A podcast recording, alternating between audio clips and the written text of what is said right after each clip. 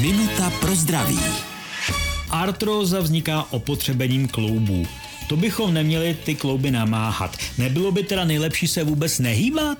To vůbec ne, to ani nejde, ani to není žádoucí. Také se nedá říct, že veškerý pohyb je škodlivý, že je zátěž pro klouby. Přiměřený pohyb má svoje pozitiva.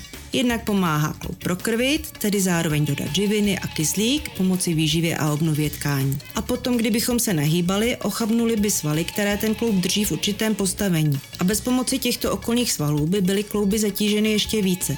Takže pravidelný, přiměřený pohyb je určitě žádoucí, Nežádoucí je extrémní nebo nerovnoměrná zátěž, například skákání na tvrdé podložce. A pomoci klouby odlehčit můžeme, když nebudou zatěžovány tíhou navíc. Myslím při nadváze nebo obezitě. Minutu pro zdraví pro vás připravila doktorka Irena Zimenová.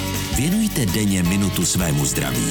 Může vám prodloužit život o celé roky. Český rozhlas Vysočina, rádio vašeho kraje.